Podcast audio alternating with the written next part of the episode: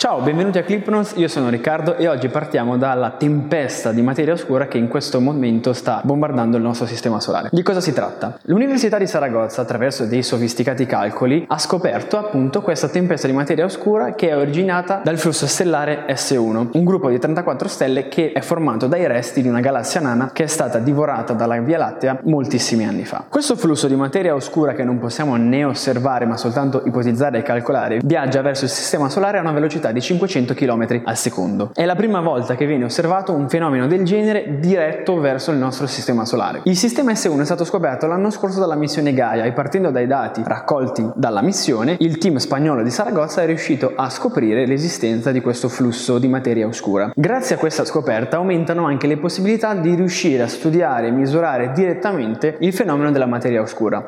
Ma a questo punto, cos'è la materia oscura? Thank you.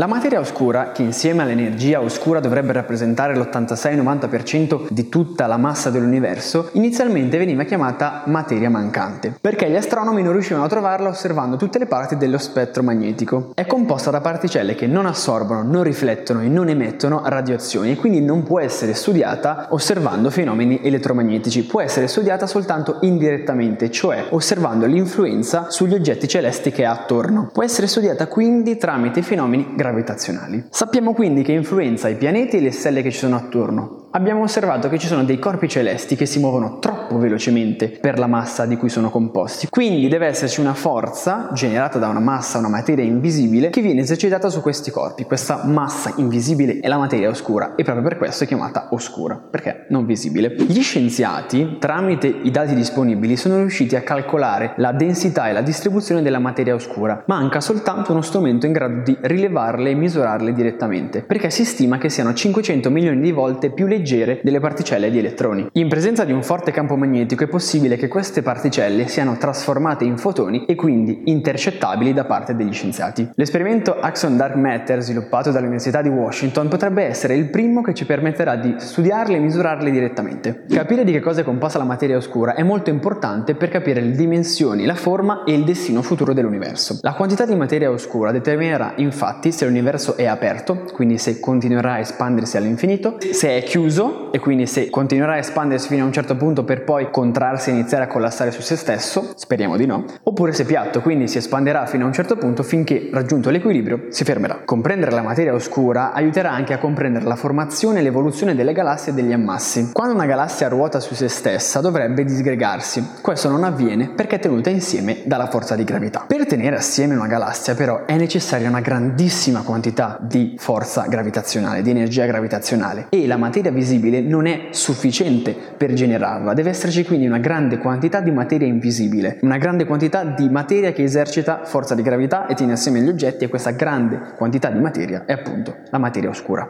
Spero che questa tempesta di nozioni abbia stimolato la vostra curiosità. Noi comunque ci vediamo alla prossima puntata. Continuate a seguirci su tutti i nostri canali e su clipnotes.it. Ciao!